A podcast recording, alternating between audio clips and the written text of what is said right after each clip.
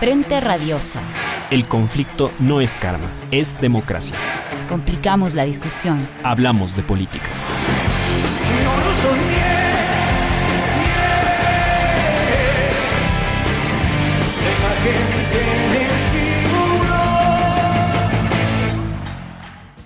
¿Qué tal? Buenas tardes con todos y con todas. Bienvenidos nuevamente a este su programa Frente Radiosa, un espacio que como saben está comprometido con agitar la política. Mi nombre es Isabel Díaz y me acompaña en la conducción Yura Serrano. Hola Isabel, saludamos a toda la audiencia de Pichincha Universal a través del dial 95.3 para la provincia de Pichincha y 94.5 para el noroccidente de la misma.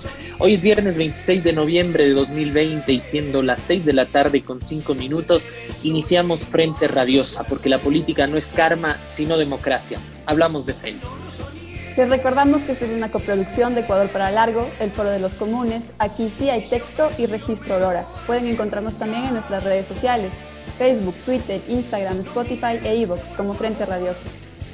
Agradecemos también a Línea Dura, medio de comunicación digital ubicado en Nueva Jersey, quienes retransmiten Frente Radiosa para la comunidad migrante en Estados Unidos.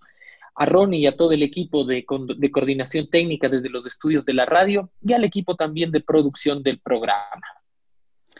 Esta tarde buscamos despertar la discusión en torno a la interrogante de si el día de hoy la sociedad ecuatoriana se ha derechizado y si eso tendrá una traducción en la orientación del voto en las próximas elecciones. Para conversar al respecto, nos acompañan Jacobo García, analista político, Cristina Rosero, socióloga y consultora política, y Paolo Moncagata, investigador en ciencias políticas. Después de un largo ciclo de gobierno de la izquierda y el progresismo en el Ecuador y de una serie de derrotas electorales a nivel nacional, Guillermo Lazo alcanzó en el balotaje de 2017 el 48.84 de la votación. Y, no obstante de la derrota, la derecha económica gobierna al día de hoy el país. La conformación de la papeleta actual da cuenta, además, de la ampliación de este campo por el abultado número de binomios que pueden, en términos generales, ser identificados con esta tendencia política. La disputa electoral entonces está abierta, pero después de un periodo de gobierno en el que las políticas aplicadas muestran un agresivo retorno al neoliberalismo, de la configuración de un bloque de poder que va más allá de los actores de gabinete, es fundamental además plantearnos hasta dónde llega su avanzada en términos de construcción de sentidos. Amén de las históricas movilizaciones de octubre contra el ajuste, el gobierno ha tenido prácticamente vía libre para la aplicación de su modelo. Si se trata de un régimen con ínfimas cifras de apoyo, ¿hasta qué punto esto responde al grado de violencia con el que lo ha ejecutado? ¿O en qué medida la población comparte valores y se identifica ideológicamente con su oferta? Más allá de lo valorativo, ¿hasta qué punto sectores de la izquierda ofrecieron gobernabilidad a Moreno o hasta qué punto amplios sectores sociales toleraron el ajuste con tal de corralar a alguna de las facetas del correísmo? en sintonía con lo que sucedía en otros países de la región. En el último ciclo de la Revolución Ciudadana se hablaba en Ecuador de una nueva derecha. Así llamaron al conjunto de actores que, en atenta lectura de lo que había sucedido en el país, reivindicaban lo público y mostraban una vocación de alguna manera democrática. Sus matices con la izquierda estaban en otros niveles. No obstante, el último periodo da cuenta de actores de esta tendencia que desde distintos poderes, espacios empresariales, medios de comunicación e instituciones de la sociedad civil muestran posturas más bien radicales, vocación poco democrática y casi un desprecio por el adversario. En contexto de crisis económica, crisis institucional y profunda vulnerabilidad por la pandemia, el Estado ha estado prácticamente ausente para la contención y atención de la población. En contraposición, fundaciones e iniciativas privadas han desplegado atención en el territorio. ¿Cómo entonces esta presencia y discurso podría conectarse con la población para dar réditos electorales y abonar el desplazamiento de lo público? Se han cocinado un conjunto de nuevos sentidos, valores y percepciones sociales relacionados a la derecha económica durante este tiempo. De esto y más conversamos en el programa de hoy de Frente Radiosa. Política de frente, porque la política es cambio y conflicto.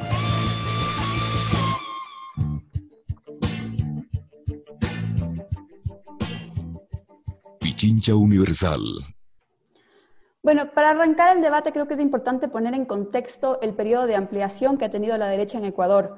Y para hacerlo hay que situar la mirada en la segunda vuelta de 2017 y en el resultado electoral que dejó a Lazo a muy poco de ganar la presidencia.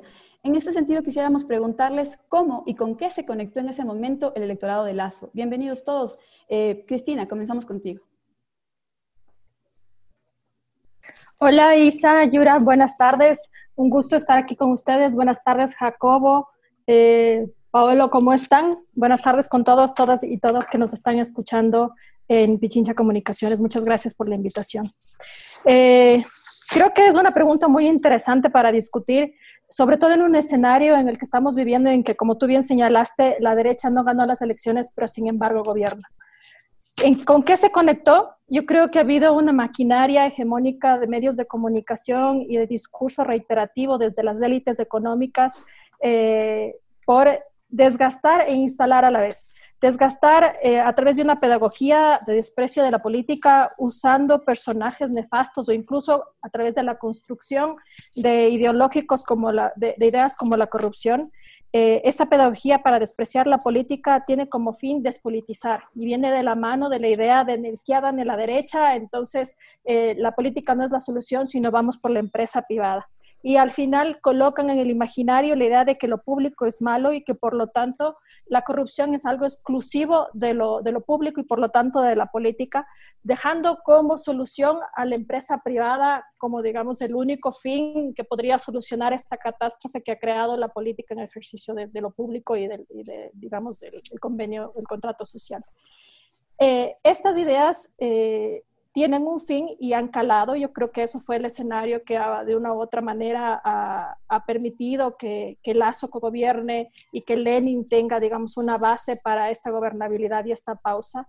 Y que, como tú bien señalaste, ha desembocado en una simplificación de la disputa política para radicalizar las ideas colocando antivalores sobre la mesa, xenofobia, racismo, antiderechos. Eh, y esto lo que hace al final del día es comer, alimentarse de la ansiedad, de la tensión social, cosechando de este, este increchendo del, conflicto. Gracias, Cristina. Eh, Jacobo, ¿cuál es tu criterio al respecto? Eh, ¿La población que votó por Lazo en 2017 estaba despolitizada? ¿Qué tanto pesó, en efecto, eh, el escándalo de la corrupción que pendía sobre, sobre no solo este, sino varios gobiernos progresistas? ¿Con qué tipo de valores conectaron los electores en aquel momento? Bienvenido. Bueno, eh, muchas gracias Isabel, Yura. Eh, un saludo a Paolo y a Cristina, que son como dos amigos pero que no conozco, ¿no? Es esta magia en las redes sociales, ¿no? Entonces, un gusto, es la primera vez que coincido con ellos. Eh, a ver, Lazo 2017. Yo creo que hay que hablar de tres cosas, ¿no?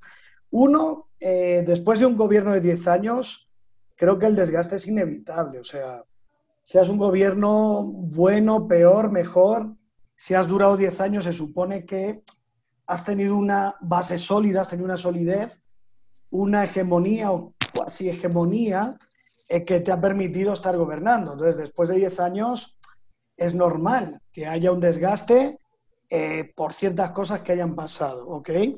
Dos, relacionado a esto, eh, hablando de desgaste, yo creo que el punto de inflexión está en 2015, ¿no? Es decir, cambia el ciclo económico, cambia el precio del petróleo, entramos en una especie de estancamiento, estancamiento que no lo menciono como eh, estancamiento macroeconómico, sino un estancamiento, un imaginario de estancamiento. Es decir, si trazamos una línea, ¿no?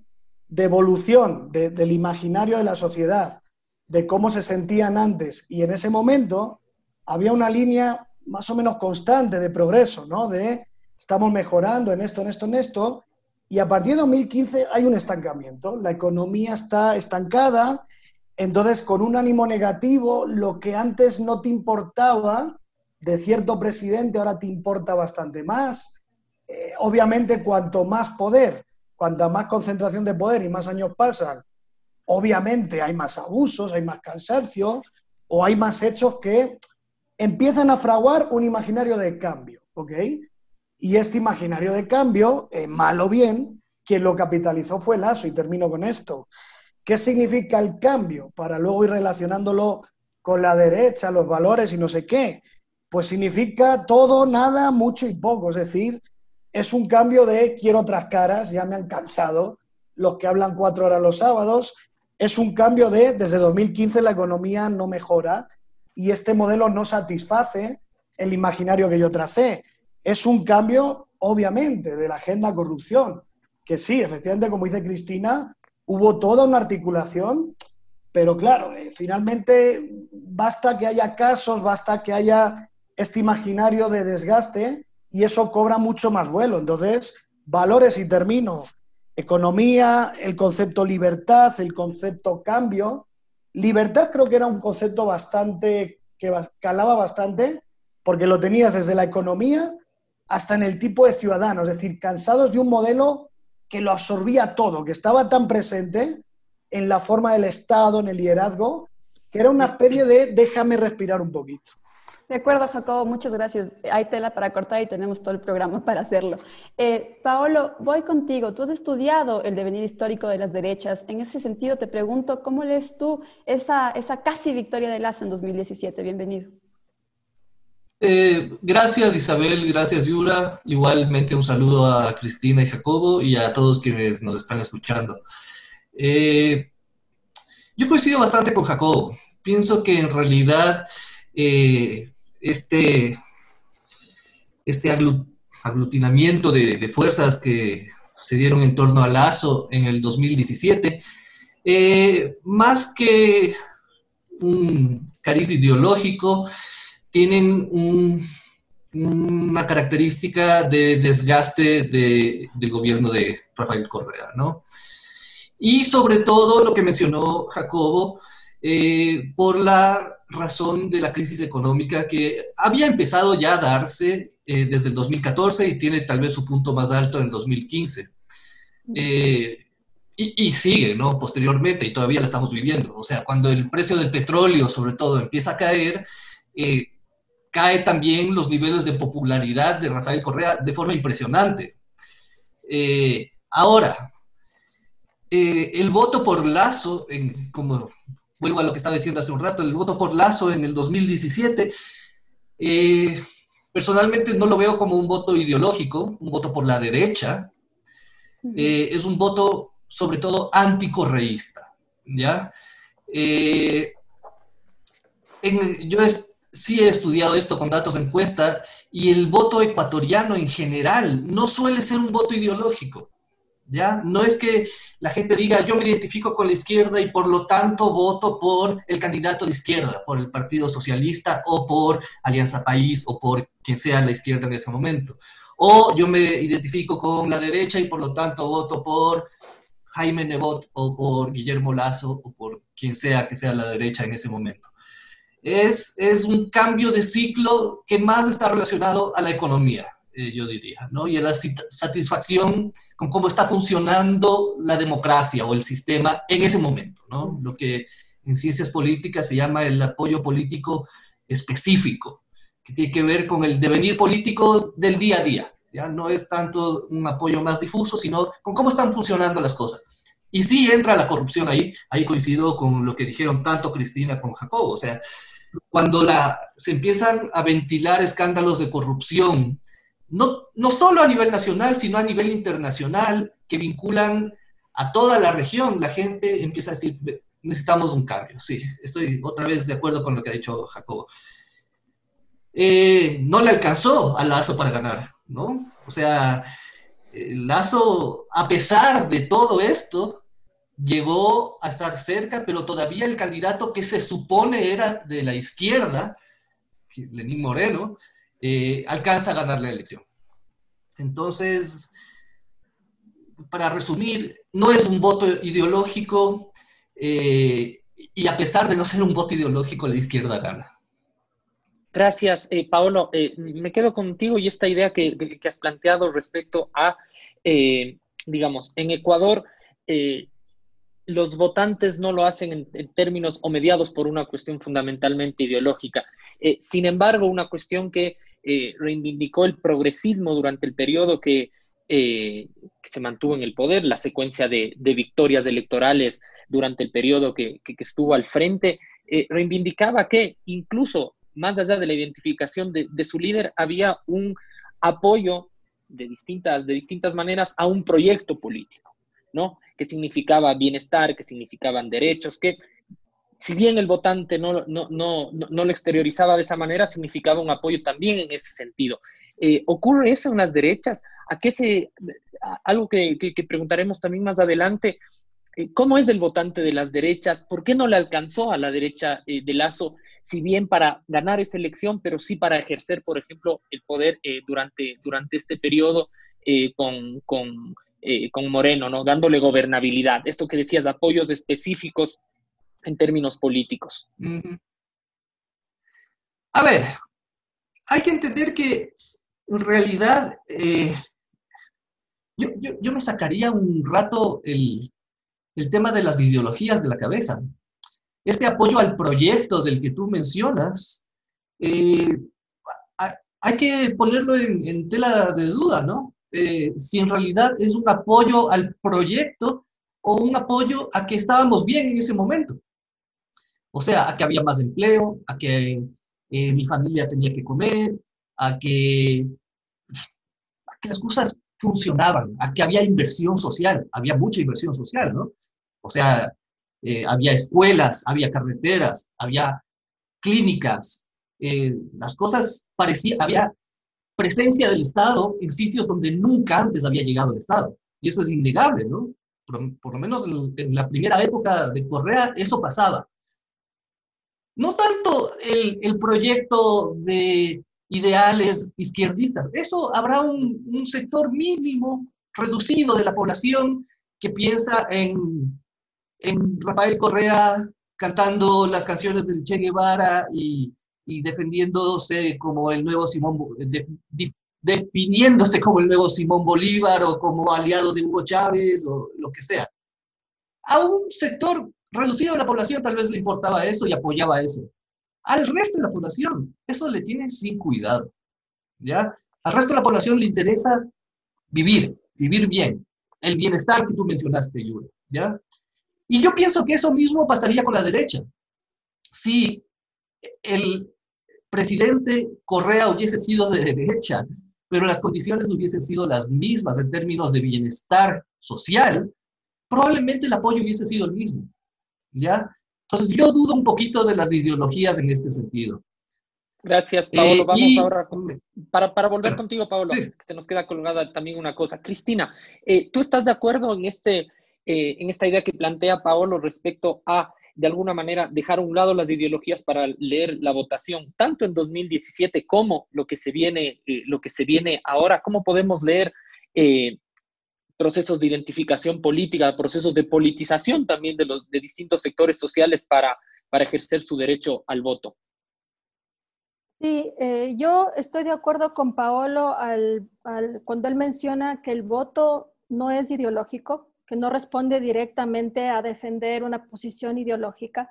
También estoy de acuerdo con él en que la incertidumbre o el momento de tensión o digamos o el desgaste social eh, llevan a un tipo de votación, así como lo hace también el bienestar. Si es que hay bienestar, la gente digamos tiene una calma social, existe una tranquilidad y podría apoyar un continuismo. En lo que no estoy de acuerdo es cuando él menciona que si Correo hubiera, eh, hubiera sido de derechas y hubiera habido, existido este bienestar social, eh, igual se hubiera dado una reelección. Ahí es cuando yo no estoy de acuerdo, porque sí considero que aún cuando el electorado no tiene un, digamos, no se parte ideológicamente al ejecutar su voto, sí lo hace quien gobierna. Quien gobierna, gobierna con una agenda muy clara de izquierda, de derecha, o de pacto social, o de centro izquierda, o de centro derecha. Y si Correo hubiera sido de derecha, pues ese bienestar social no hubiera existido, porque no hubiera existido principios de redistribución, de acceso a derechos, de educación pública, de salud gratuita, eh, expansión de cobertura del IES y, bueno, algunas otras cosas que hemos visto como beneficios de 10 años de gobierno así como tampoco eh, hubieran habido estos equilibrios o estas rupturas de, gobierno como fue con los medios, por ejemplo, todo este ataque a medios, porque hubiera habido una suerte de eh, gobernar con las élites, que es lo que estamos viendo ahora con, con Moreno, pero el desgaste social, que es lo que estamos viendo también ahora con Moreno, hubiera pasado muchísimo antes y no hubiera aguantado 10 años. Gracias, Cristina. Jacobo, tú que has estudiado eh, los procesos electorales en el país y que has condensado de alguna manera el análisis eh, sobre eh, electorados, digamos, segmentación, quién vota a quién. estrategias más efectivas y más. ¿Coincides un poco con las tesis que se han puesto sobre la mesa? Se puede sostener que no es ideológico el voto en el, en el, en el país y que, por ejemplo, eh, la votación que tuvo Lazo en 2017 fue sobre todo un voto de rechazo o de resistencia a la tesis del, del, del, correísmo más que un proceso de, de, politización de la derecha?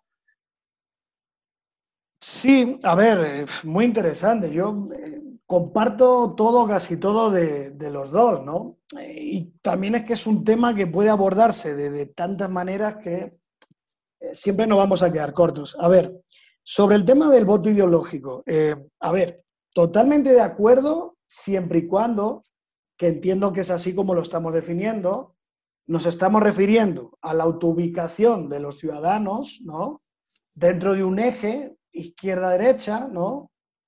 Incluso lo podríamos estirar a otras categorías y podríamos llegar o no a las mismas conclusiones, ¿no? De progresismo, conservadurismo, no sé, ya esto es otro embrollo, pero entiendo que estamos hablando de una autoubicación, ¿no? Hay en un espacio y que eso tiene una correlación con un partido, un candidato que se ubica también ahí y que por lo tanto eh, esa unión hace un voto ideológico. Si hablamos de eso, estoy absolutamente de acuerdo en que aquí no hay un voto ideológico. Ahora, el reto que, claro, que uno ha tenido en, este gran país que, que, desafía tanto, ¿no? Los paradigmas o lo que te imponen a veces en ciertos espacios, creo que el desafío ha sido ir a buscar dónde están esas fracturas ¿no?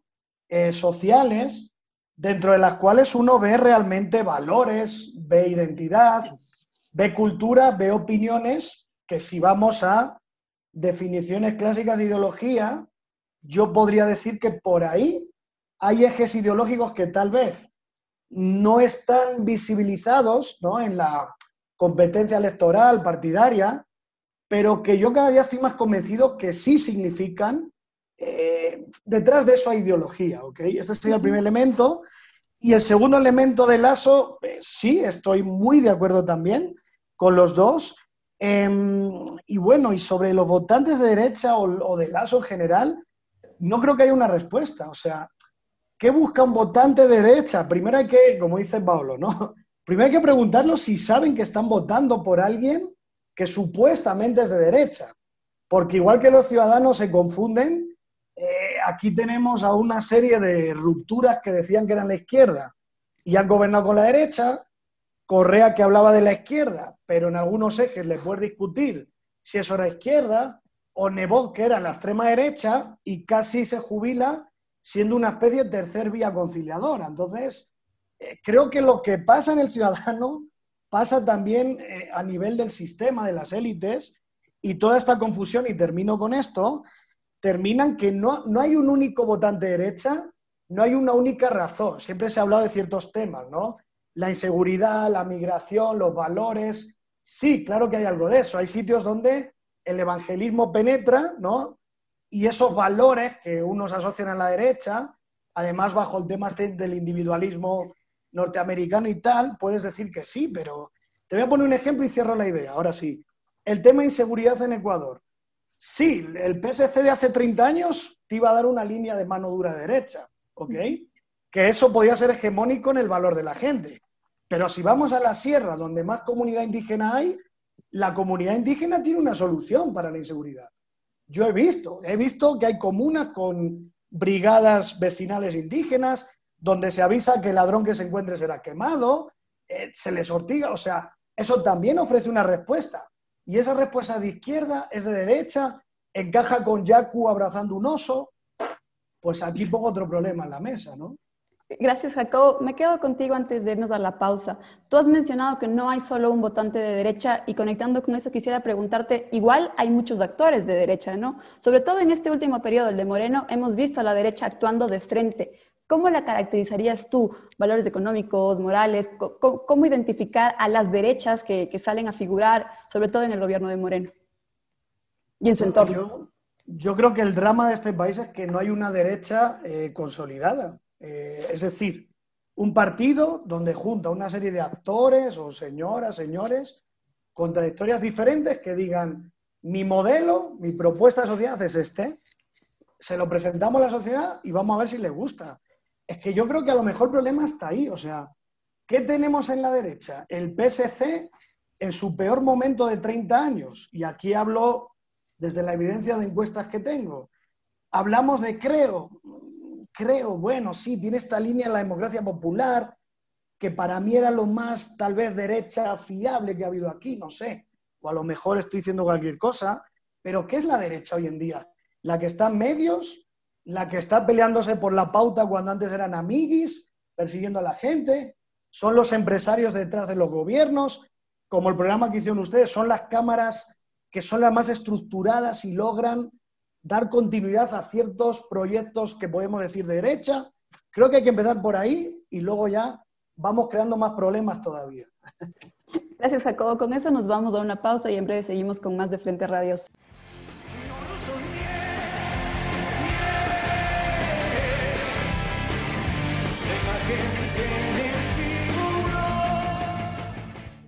Seguimos con más de Frente Radiosa. Estamos conversando sobre, lo planteábamos coloquialmente, si hay cama para tanta derecha. Y en ese sentido quisiera preguntarte, Cristina, conectando con lo que mencionaba Jacobo al finalizar el segmento pasado, ¿cómo caracterizarías tú a las derechas hoy por hoy?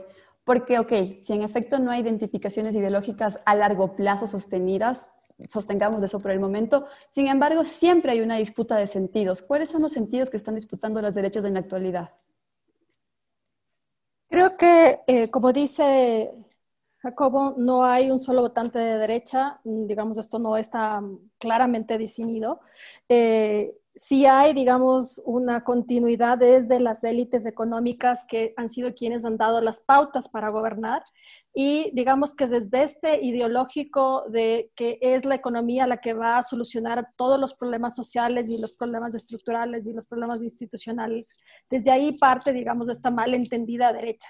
Existe cero comprensión del tema de, libertades, existe cero comprensión del tema, eh, digamos, de la ideología libertaria, de la ideología de derecha, tanto así que eh, lo que se disputa en este momento eh, no tiene una base, creo yo, clara, sino que más bien es súper amplia y está abarcando desde la idea del individualismo, es decir, que cada uno está bajo su propia ley y que en realidad es la acción del individuo lo que va a terminar con la desigualdad social, los problemas económicos, hasta los contactos que lo hacen, digamos, de frente con una derecha extremadamente radical, que no tiene ningún empacho en reconocer, digamos, que existe una reina y que volvemos a ser colonia, que es totalmente contradictorio con estas posiciones de una derecha liberal, de una derecha eh, de pensamiento libertario, ¿no? A esto le sumaría yo un tema que es importante colocar sobre la mesa, estos nichos que empezaron, digamos, en las élites económicas y las cámaras, que como bien lo dijo Jacobo, son como las más estables y sostenidas a lo largo de, en este acompañamiento, digamos, de las derechas, se unen a un actor que es bastante importante, que es lo que hace la educación privada y la academia. No es inocente, digamos, que tengamos una universidad privada que da acogida a los grandes personajes, digamos, políticos de la derecha o de la ejecución de Morena en este momento, pero que además acoge a uno de los principales asesores o ideólogos de la campaña del, de, Lazo. Y esto tiene un fin que es eh, el desclasamiento a través de la, de la, educación, a través de la formación de estas clases medias, construir un desclasamiento que a la final lo que te dice es, sí, la formación, digamos, no, tienes, no, te dicen adoctrinamiento, pero lo que están haciendo es formarte alrededor de la idea de que eh, el negocio, el capital, la economía son los que dan las soluciones a las, o las salidas económicas y sociales. Cuando tú pierdes una identidad social, un pacto social, una identidad de clase. Gracias, Cristina. Súper claro. De hecho, en este programa, porque hemos venido analizando las derechas ya algunas, en algunas ocasiones, mencionábamos la última vez que era importante salir del espectro de partidario, si se quiere, y entender que las derechas igual operan en diferentes niveles de la sociedad, disputando el sentido común, universidades, fundaciones, think tanks, etc. Eh, conectando con eso, Paolo, quisiera preguntarte, si bien son diferentes actores las derechas hoy por hoy, eh, sobre todo, ¿cuáles son las redes de sentidos o de valores que las conectan? ¿Qué, están disputando en la actualidad? ¿Cómo las caracterizarías tú al día de hoy? En eso estaría de acuerdo con Cristina, ¿no? Es que hay una derecha definida aquí, ¿no? Hay derechas más liberales eh, que se centran en las libertades de los individuos eh, y, y sí van a proponer modelos neoliberales en ese sentido de reducción del Estado, pero protegiendo las libertades del individuo, y eh, derechas más conservadoras, digamos, eh, que tienen, tienden a defender eh, estos valores. O sea, ah, pienso que hay que, para empezar, hay que diferenciar en estas distintas dimensiones cuando podemos hablar de ideología, ¿no? Una que puede ser una dimensión económica, eh, y una dimensión más de valores, ¿no? Entonces, si bien en la dimensión económica podemos hablar de estas derechas que defienden una menor presencia del Estado, eh, tal vez enfatizar una reducción de los índices de pobreza versus los de desigualdad, eh, encontraremos derechas más liberales y más conservadoras en ese sentido. Entonces, no hay una derecha sola. De acuerdo, solo para acotar ahí, o, más bien consultarte, tú en una intervención pensada mencionabas al anticorreísmo como un factor que los aglutinaba. ¿Todavía pesa eso? ¿Desde dónde entienden o desde dónde se entiende este anticorreísmo? ¿Cómo lo caracterizarías? Verás, esto yo lo he estudiado con datos de encuesta, entonces esto más que una opinión es un análisis que he hecho con, con datos de los barómetros de las Américas, que son unas encuestas bastante reputadas en la región. Eh, en realidad hay un repunte de la auto, autoidentificación con la derecha, un importante repunte de la autoidentificación de la derecha que ocurre entre el 2014 y el 2016. ¿ya?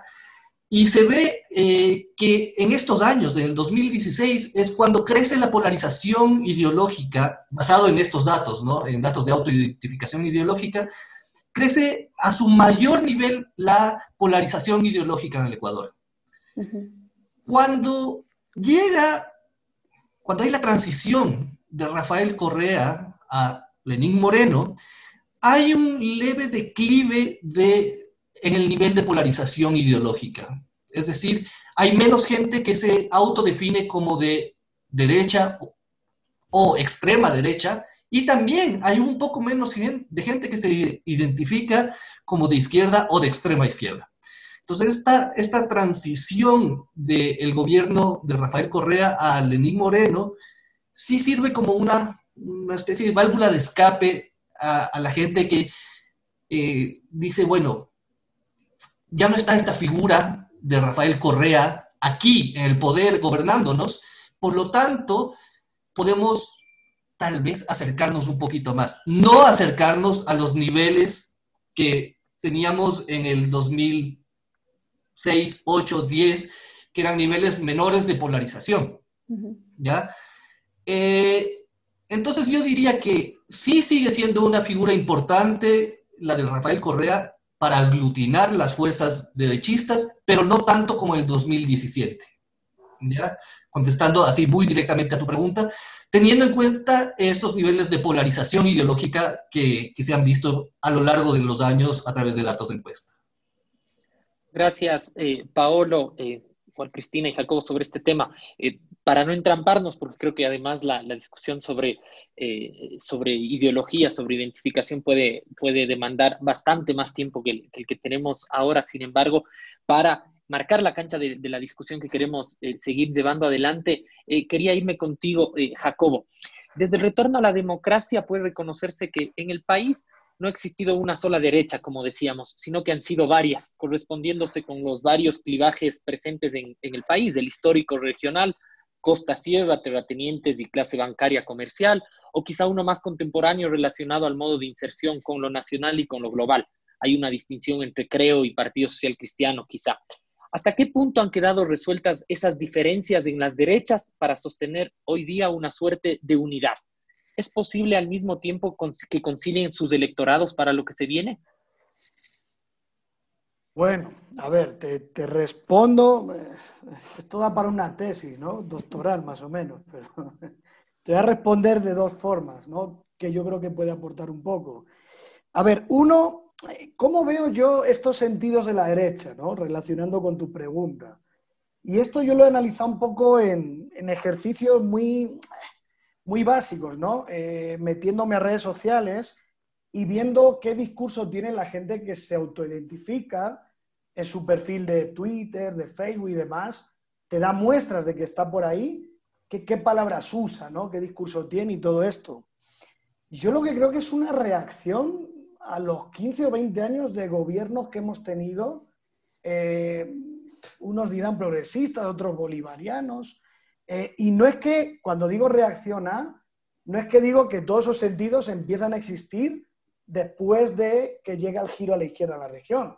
Obviamente, como ustedes han dicho, pues la derecha en Ecuador, en la región, ha existido, ha estado en unos clivajes, unos valores, como decía Paolo, unos más liberales, otros más conservadores. Aunque yo tengo la tesis de que aquí en Ecuador nadie es liberal, ¿no? Otro día os la cuento ahí con un café, pero bueno. Em, dicho esto... Y la izquierda es liberal en este país. Por supuesto. Cuando digo nadie, ni izquierda, ni derecha, ni, ni ya no se digan los que se declaran antiliberales, ¿no? Pero bueno, esto, esto es para otro día, una, una cosa muy divertida. Eh, entonces, reacción a 20, 15 años de eso, que no es más que lo mismo que ha hecho Paolo y Cris cuando hablan de que Lazo aglutinó eso. ¿Y en qué consiste esa reacción? Hay un eje muy claro de anti, que yo creo que aquí hay ideología. Cuando hablan antisocialismo, anti no sé qué del siglo XXI, anti no sé cuánto, anticomunistas, no está claro. Tal vez uno puede decir, sí, algo tiene en la cabeza, no lo tiene muy claro, pero sí están contra algo. Es contra un modelo que para ellos es, eh, les, les quita eh, su estatus, su privilegio o su legítima forma de ver la vida, ¿no? Le quita, eh, le pone techos al progreso, a la libertad individual, tanto en los derechos como en la economía. Y hay otro tema para cerrar con esto, que creo que es importante, que es lo del el tema de valores e identidad, que va desde el tema cultural, la resignificación de la historia. O sea, este halo de hispanismo que vemos por ahí, eh, uno lo puede conectar a nivel internacional, pero yo creo que tiene sentido verlo también como, Ecuador mismo, porque esto, en 15 años lo que hemos oído, y decía Pablo, es Bolívar, Bolívar, la integración, Bolívar, en unos sitios la descolonización, en otros sitios tal. Entonces, veo sentido que la reacción a eso sea, yo, en mi tradición e identidad hispánica, pues voy a mezclar estas cosas y me sale un modelo de una especie de pues eso, de reacción conservadora o no sé cómo llamarlo, donde puedes meter ultralibertarios, los de Creo, los de aquí, los de allá. ¿Esto está bien decirlo así o no? No lo sé, porque como les digo, o sea, es muy complejo. Y cierro, perdón, me he olvidado esto, solo esto, de verdad. Octubre. Si quieren ver sentidos de la derecha actuales, vayan a octubre. O sea, ese es un gran ejemplo y no está muy alejado de aquí. En octubre yo hice un análisis muy rápido la palabra más mencionada era orden, orden, orden, orden. Es decir, orden, no queremos eh, vándalos. En otras palabras, no, no, queremos revolución, no queremos volver ahora ¿no? a, repartir cosas, replantearnos cosas. Orden, defiendan las casas, defiendan los edificios. Eh, ¿Qué reclamaban? Nadie defendió Quito, ¿no? Nadie defendió Quito. Quito no tiene alcalde. Entonces, ahí es donde yo veo muchas de estas cosas que se enlazan con el pasado y con esta resignificación como reacción a los gobiernos que hemos vivido. Gracias, eh, Jacobo. Interesante esto que planteas. Cristina, eh, Jacobo ha puesto, eh, digamos, sobre la mesa una cuestión que, digamos, resulta fundamental para, pensar en la caracterización de las derechas, la, idea y la noción de, de orden, ¿no? que si bien él traía colación octubre, de alguna manera se pensaba que reacomodaría el campo, el campo político para, el escenario electoral venidero. Y las propias cifras de percepción y, de opinión daban cuenta que eh, más del 60% de la población aprobaban las demandas y la manifestación. Si bien lo que más circulaba en redes era esta, esto, esto que, que, manifiesta, que manifiesta Jacobo. Ahí está tensión entonces eh, emergieron nuevos liderazgos, se desplazó por un momento este, este clivaje correísmo, anticorreísmo, pero al día de hoy parece que como que han, vuelto a tomar, han vuelto a tomar ese, ese, e, ese cauce, ¿no? Eh, te quería preguntar entonces, ¿estás de acuerdo con eso? Y ¿crees que eh, las derechas tienen resueltas sus, diferencias para, presentarse a este, a este escenario eh, electoral? ¿Desplazarán esas posibles diferencias que han tenido? A ver, yo con tu pregunta quisiera regresar a las palabras con las que abrí la intervención. Creo que la derecha ha hecho un trabajo muy contenido, muy sistemático para desgastar y para instalar ciertos, digamos, ciertas ideas para poder eh, basarse en ellas y utilizarlas como muletilla. Y esto es solo posible si nosotros simplificamos y reducimos la disputa política, digamos, la complejidad de la sociedad para radicalizarla. Y ahí es donde viene este discurso súper binario entre lo bueno, lo malo, el correísmo, anticorreísmo y el orden y el caos, que es una cosa que lo vimos muy clara y muy transparente en los discursos del juicio político a Roma. Entonces, la disputa para eso simplemente era el eh, antiterrorismo y el orden. O sea, no existe un reconocimiento de la movilidad social, no existe un reconocimiento de la demanda social o incluso la complejidad que supone que un Estado democrático no respete los, pactos sociales, los planes de gobierno o las demandas ciudadanas. Entonces, esta binariedad es, digamos, la consecuencia de este desgastar e instalar y además simplificar la política. Pero además, eh, tú me preguntas, eh, ¿la derecha ha resuelto sus, disputas? Yo te preguntaría, ¿cuáles disputas? Porque ahí hay una ideología, hay, una defensa de clase muy clara en la que la derecha al final del día lo que está defendiendo es, su negocio, su deber ser, su, propiedad privada y que a la que se suman, digamos, a esta pertenencia de clase se le suman tantos otros individuos y vemos esa diversidad desde los ultraconservadores a los muy liberales que, que van desde todas las diferentes clases sociales eh, y las composiciones, porque ah, existe un vínculo con las derechas que es aspiracional. Entonces ahí es donde vemos el desclasamiento y a la final lo que hacen es defender una clase social que no les pertenece, pero van, a través, van atrás de ese sueño. Entonces, eh, si, digamos, alguien que no pertenece a una élite, que no pertenece a, digamos, a la élite económica, que podría decirse de clase media, incluso clase baja, puede eh, solventar o resolver sus propios conflictos de supervivencia para votar y plegarse, digamos, a un voto de derecha, mucho más lo va a hacer la derecha, la clase, la clase política, la élite política para hacerlo. Entonces, eh, además esto, y con esto cierro, eh, la derecha tiene facilidad para solventar, es muy práctica, porque a la final ellos van por un solo fin, que es resolver, digamos, su, su, su, hegemonía para los negocios o para solventar, digamos, sus intereses económicos, entonces el voto es simple. Pero la derecha además ha demostrado que no necesita ganar para gobernar. Entonces, no es eh, lo que les interesa el poder democrático por construir o por, digamos, transformar o establecer políticas, sino es el control para sus intereses. Y esto lo pueden hacer pactando como sea, y eso lo hemos visto en estos últimos tres años. Entonces, sí lo van a solventar, sí lo van a superar, incluso se van a plegar a este voto de derecha quienes no son de las élites con esta identificación aspiracional. Y, este hueco que existe, el problema, la pregunta aquí es, eh, ¿quién cosecha, digamos, todo estas aspiraciones, porque Lazo le falta eh, credibilidad. Eh, Yaku podría ser interesante porque a la final podría ser alguien que se deja dominar, que resulta ser más interesante y más fácil y más simple como lo ha sido Moreno. Gracias, Cris. Eh, yo le transmito la, pregunta que me haces a, Paolo, que, ha trabajado bastante bien el tema y, partimos sobre ahí digamos, hay una diversidad de, derechas, digamos, o tienen intereses distintos de estas derechas. Tú en un determinado momento, hace un tiempo, eh, cuando publicabas un artículo, decías, obviamente, hace algún tiempo, eh, como, indica el, desempeño de Guillermo Lazo en las elecciones de 2017 y la dependencia que tenía a ese momento el gobierno de Moreno con sus aliados socialcristianos, el efecto péndulo podría culminar en un gobierno claramente de derecha en las elecciones generales de Ecuador 21. Vemos cómo los socios de Moreno se desplazaron de ser los socialcristianos a cogobernar con Lazo y que ahora se presentan, digamos, ahí esta confluencia electoral para, para 2021. Eh, es una sola derecha, entonces, digamos, no, no hay intereses encontrados, no hay disputas. Eh, ¿cómo, ¿Cómo plantean la cuestión aspiracional que ha puesto sobre la mesa también Cristina? No hay una derecha, pero se pueden unificar eh, en, en, una elección, ¿no? Que es lo que estamos viendo que ha pasado. Después, si acceden al poder, veremos intereses encontrados. Eh, ahora, si se puede dar un efecto péndulo, yo creo que sí se puede volver a dar el, el, retorno del péndulo hacia esta pseudo izquierda que representa el correísmo, ¿no? Eh, ¿Por qué? Porque ante la baja legitimidad de, Lenín Moreno y la debilidad de Lazo como candidato, eh, parecería que la gente, y hay que tener en cuenta que los, los, votantes, los ciudadanos, tenemos memoria muy corta, ¿no? Entonces, si a un ciudadano tú le preguntas, y, y estoy hablando de la gran mayoría de ciudadanos, ¿cuándo fue ¿Cuándo estuviste mejor en los últimos 10 años o 20 años? Te va a decir hace 10 años probablemente, ¿no?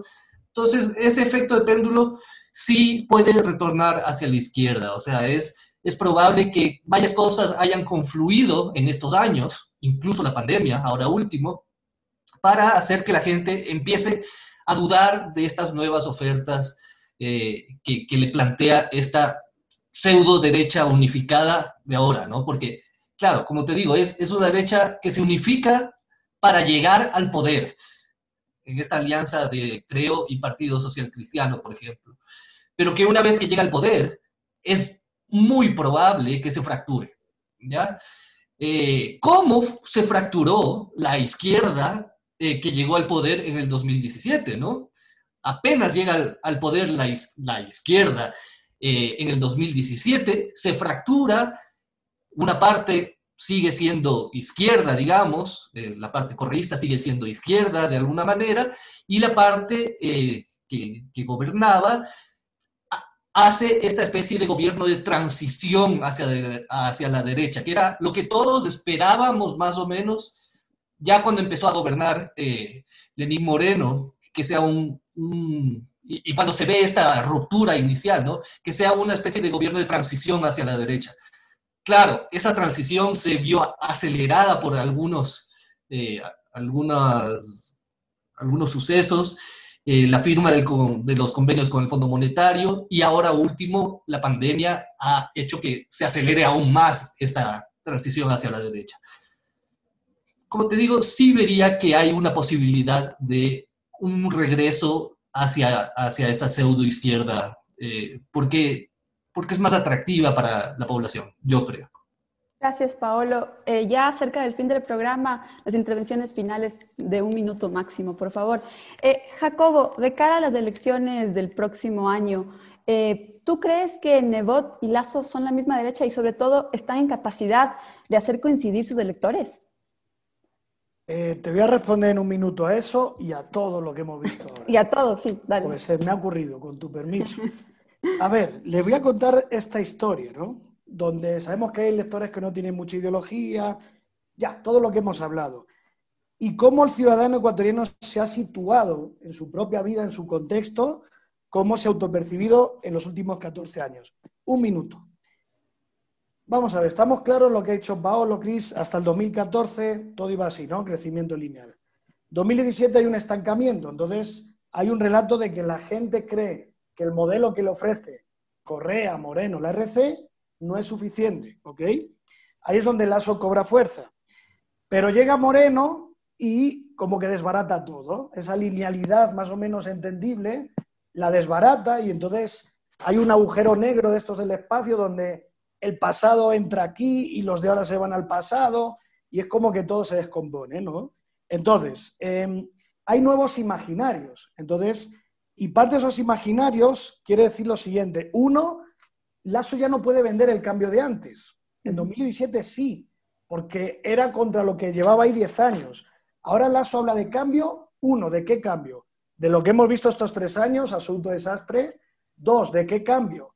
Tú vas a apoyar el 85% de leyes de Moreno. ¿Me hablas de ese cambio? ¿Ok? El PSC, para mí, era el que mejor tenía trazado este rumbo. Era, Moreno ponía un poco de paz, el PSC sí iba a la tercera vía, poco nacional popular a la derecha, pero que un poco iba aglutinando, era la evolución de Nebot, un Nebot más mayor, más maduro, ¿verdad? Pero llega octubre y se van por la línea que les dije, el orden, el anti no sé qué, la gente de bien, nadie defendió no sé cuál, y la gente, el 70% les dijo, yuca, eh, estoy con los indígenas, no estoy contigo, los indígenas me están defendiendo a mí, que yo no tengo ni para vivir. Tú no me estás defendiendo a mí, ¿ok? Entonces, fin, termino con esto.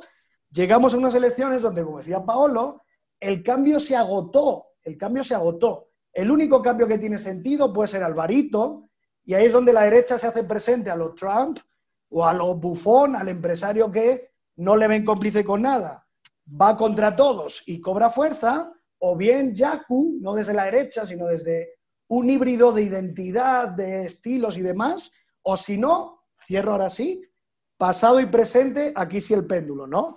Íbamos evolucionando, nos estancamos, Lazo no dio nada, Moreno tampoco, volvemos hacia atrás que por lo menos había algo sólido. Gracias, Jacobo. Cristina, tus apreciaciones finales. Eh, el audio nos queda muy poco tiempo para cerrar. Lo que, lo que se puede decir es que eh, mucho de esta falta de, ideologías de identificación para defender un proceso o para transformar y probar, digamos, algo diferente, está mucho por una falta de eh, cultura histórica y política. Yo creo que de eso han pecado tanto las derechas como las izquierdas, una falta de formación, una falta, una ausencia de, de digamos, de criterios de ahí de formación ciudadana, que, ojo, lo está haciendo ahora la derecha. Entonces, eh, si la pregunta era, ¿hay cama para tanta derecha? Pues esto recién empieza y se va de largo porque la derecha sí está invirtiendo en esta formación y en esta, y en esta idea de, pues vamos a cosechar de aquí porque si no ganamos ahora igual gobernamos, pero la idea es tenerlo seguro a largo plazo. Gracias, Cristina. Paula, vamos contigo. ¿Paolo? A ver, ¿qué puedo decir? Sí, eh, son, son hay que verlo más a, largo plazo, pienso yo. Eh, son procesos que no hay que verlos de manera inmediata. Eh, se puede decir que gobernó una izquierda aquí por 10 años, eh, que hubo, como dijo Jacobo, este proceso de transición truncado, acelerado en algún momento y truncado, y que ahora nos deja un panorama bastante abierto de lo que puede pasar en el Ecuador. Estoy eh, de acuerdo con Cristina en que la derecha se está formando mejor que la izquierda. Yo, sinceramente, veo a la derecha mejor organizada que la izquierda. Eh, y no en términos de partidos políticos, sino de grupos ciudadanos. ¿ya? Veo que la derecha forma a sus bases, que es algo que aquí no hacen los partidos políticos, ¿no? Y, los partidos de derecha yo veo que sí están invirtiendo, lo que decía Cristina, en formar a sus bases. Eh, pero además han gobernado a través de think tanks, de concentrarse en gobiernos locales, de fortalecer redes a nivel local, y redes clientelares eh, también. Entonces, hay que ver que, que, el panorama está bastante abierto. O sea, si bien el correísmo dejó entrelazadas también fuertes redes clientelares en toda la nación, que son tal vez las que más, las que mejor funcionan hoy todavía, la derecha está activando eso también. Entonces yo veo un panorama bastante abierto, veo que hay dos candidatos, perdón Yura, que hay dos candidatos que seguramente van a llegar a la segunda vuelta, que eh, son el candidato Arauz y, y Lazo, y que cualquier cosa puede pasar a partir de ahí. Eh, pero que incluso, y déjame acabar, Yura, que incluso si gana el candidato Arauz, será un gobierno que tenga que ajustarse a, los, a las condiciones de la derecha a nivel regional y mundial, ¿ya? A los acuerdos con las multinacionales, por decirlo así.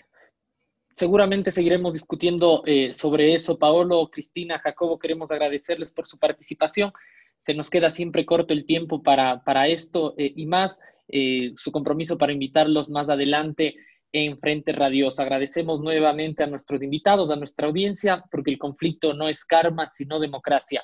Hasta la próxima semana.